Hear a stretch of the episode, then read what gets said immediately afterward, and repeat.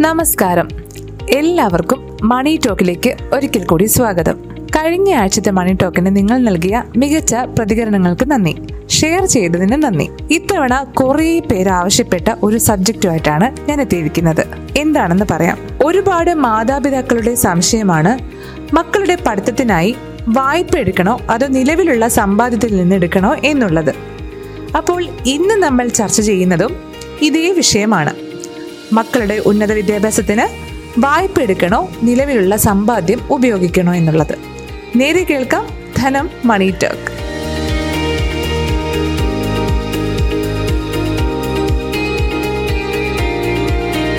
നമുക്കെല്ലാവർക്കും അറിയാം. ജീവിത ചെലവ് പോലെ തന്നെ വിദ്യാഭ്യാസത്തിന് മാത്രമായുള്ള ചെലവും അനുദിനം വർദ്ധിച്ചു വരികയാണ്. കഴിഞ്ഞ രണ്ട് വർഷത്തിലെ കണക്ക് തന്നെ എടുത്താൽ പത്ത് ശതമാനം വർധനമാണ്. കഴിഞ്ഞ രണ്ട് വർഷത്തിൽ തന്നെ വിദ്യാഭ്യാസ രംഗത്തെ ചെലവുകൾക്കായി വന്നിരിക്കുന്നത്. മിക്ക രക്ഷിതാക്കളും മക്കളുടെ ഉന്നത വിദ്യാഭ്യാസത്തിനായുള്ള മുൻകരുതൽ എന്നോണം അവരുടെ സമ്പാദ്യങ്ങൾ മാനേജ് ചെയ്യുന്നത് കാണാറുണ്ട്. എന്നിരുന്നാലും ഉന്നത വിദ്യാഭ്യാസത്തിന്റെ കാര്യം വരുമ്പോൾ ചെലവും സമ്പാദ്യവും കൂട്ടിമുട്ടണമെന്നില്ല. ഇവിടെയാണ് മിക്ക രക്ഷിതാക്കൾക്കും ആശയക്കുഴപ്പം നേരിടുന്നത്.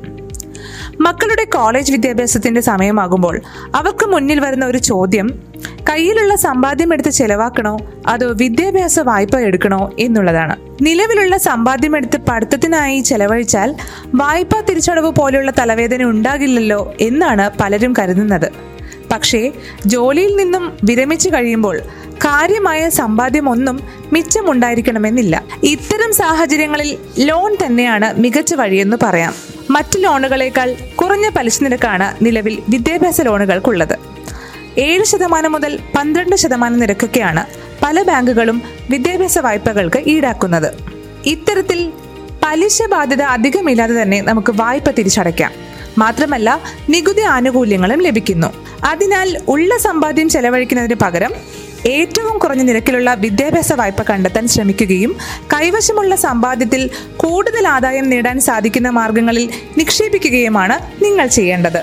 മാത്രവുമല്ല രക്ഷിതാക്കളുടെ സമ്പാദ്യം നിലനിൽക്കുകയാണെങ്കിൽ പിന്നീട് വിദ്യാഭ്യാസ വായ്പയുടെ പലിശഭാരം കുറയ്ക്കുന്നതിന് ഭാഗിക തിരിച്ചടവിന് ഇത് ഭാവിയിൽ ഉപയോഗിക്കാം. അതായത് മുപ്പത് ലക്ഷം രൂപ സമ്പാദ്യമുള്ള രക്ഷിതാവിന് മികച്ച നിക്ഷേപത്തിലൂടെ പന്ത്രണ്ട് ശതമാനം ആദായം നേടാൻ സാധിക്കുന്നുണ്ടെങ്കിൽ മുപ്പത് ലക്ഷം രൂപയുടെ വിദ്യാഭ്യാസ വായ്പ ഫലപ്രദമായ ഏഴ് ശതമാനം പലിശ നിരക്കിൽ സ്വീകരിക്കുന്നതല്ലേ ഉചിതമായ മാർഗമെന്ന് സാരം? അല്ലെങ്കിൽ ഏഴ് ശതമാനമോ അതിലധികമോ ആകാം. ഇത് മെറിറ്റിന്റെ അടിസ്ഥാനത്തിലാണ് പലപ്പോഴും വ്യത്യാസപ്പെട്ടിരിക്കുന്നത് എന്നത് പ്രത്യേകം ശ്രദ്ധിക്കണം. ഇപ്പോൾ വിദേശ വിദ്യാഭ്യാസത്തിനായാണ് പലരും എഡ്യൂക്കേഷൻ ലോണൊക്കെ എടുക്കുന്നത്. എന്നാൽ എടുത്തു ചാടും മുൻപ് ഈ മേഖലയിൽ അറിവുള്ളവരുമായി സംസാരിക്കാം. ഒരു വാൽകഷ്ണം കൂടെ പറയട്ടെ. പഠനത്തിന് ശേഷം ഉടൻ ജോലി ലഭിക്കുന്നവർ വിദ്യാഭ്യാസ വായ്പ പൂർത്തിയാക്കാൻ തിടുക്കം കൂട്ടേണ്ടതില്ല. അതായത് വിദ്യാഭ്യാസ വായ്പ തുടർന്നാലും ഉടൻ ലഭിച്ചു തുടങ്ങുന്ന ശമ്പളത്തിൽ നിന്നും മിച്ചം പിടിച്ച് മികച്ച ആദായം നൽകുന്ന നിക്ഷേപ പദ്ധതികളിൽ ചേരാൻ സാധിക്കുമെങ്കിൽ അതായിരിക്കും യോജിച്ച തീരുമാനം. സിസ്റ്റമാറ്റിക് ഇൻവെസ്റ്റ്മെന്റ് പ്ലാനുകൾ ഇത്തരത്തിലൊരു നല്ല ഓപ്ഷനാണ്. സിസ്റ്റമാറ്റിക് ഇൻവെസ്റ്റ്മെന്റ് പ്ലാനുകൾ ഇത്തരത്തിലൊരു ഓപ്ഷനാണ്. എസ് ഐ പികൾ അഥവാ സിസ്റ്റമാറ്റിക് ഇൻവെസ്റ്റ്മെന്റ് പ്ലാനുകളെ കുറിച്ച് ധനം ധാരാളം മണി ടോക്കുകൾ ചെയ്തിട്ടുണ്ട്. അത് ഈ പോഡ്കാസ്റ്റിന് താഴെയുള്ള ലിങ്കിൽ ക്ലിക്ക് ചെയ്ത് കേൾക്കാവുന്നതാണ്. ഒരു കാര്യം ഓർമ്മിപ്പിക്കാം.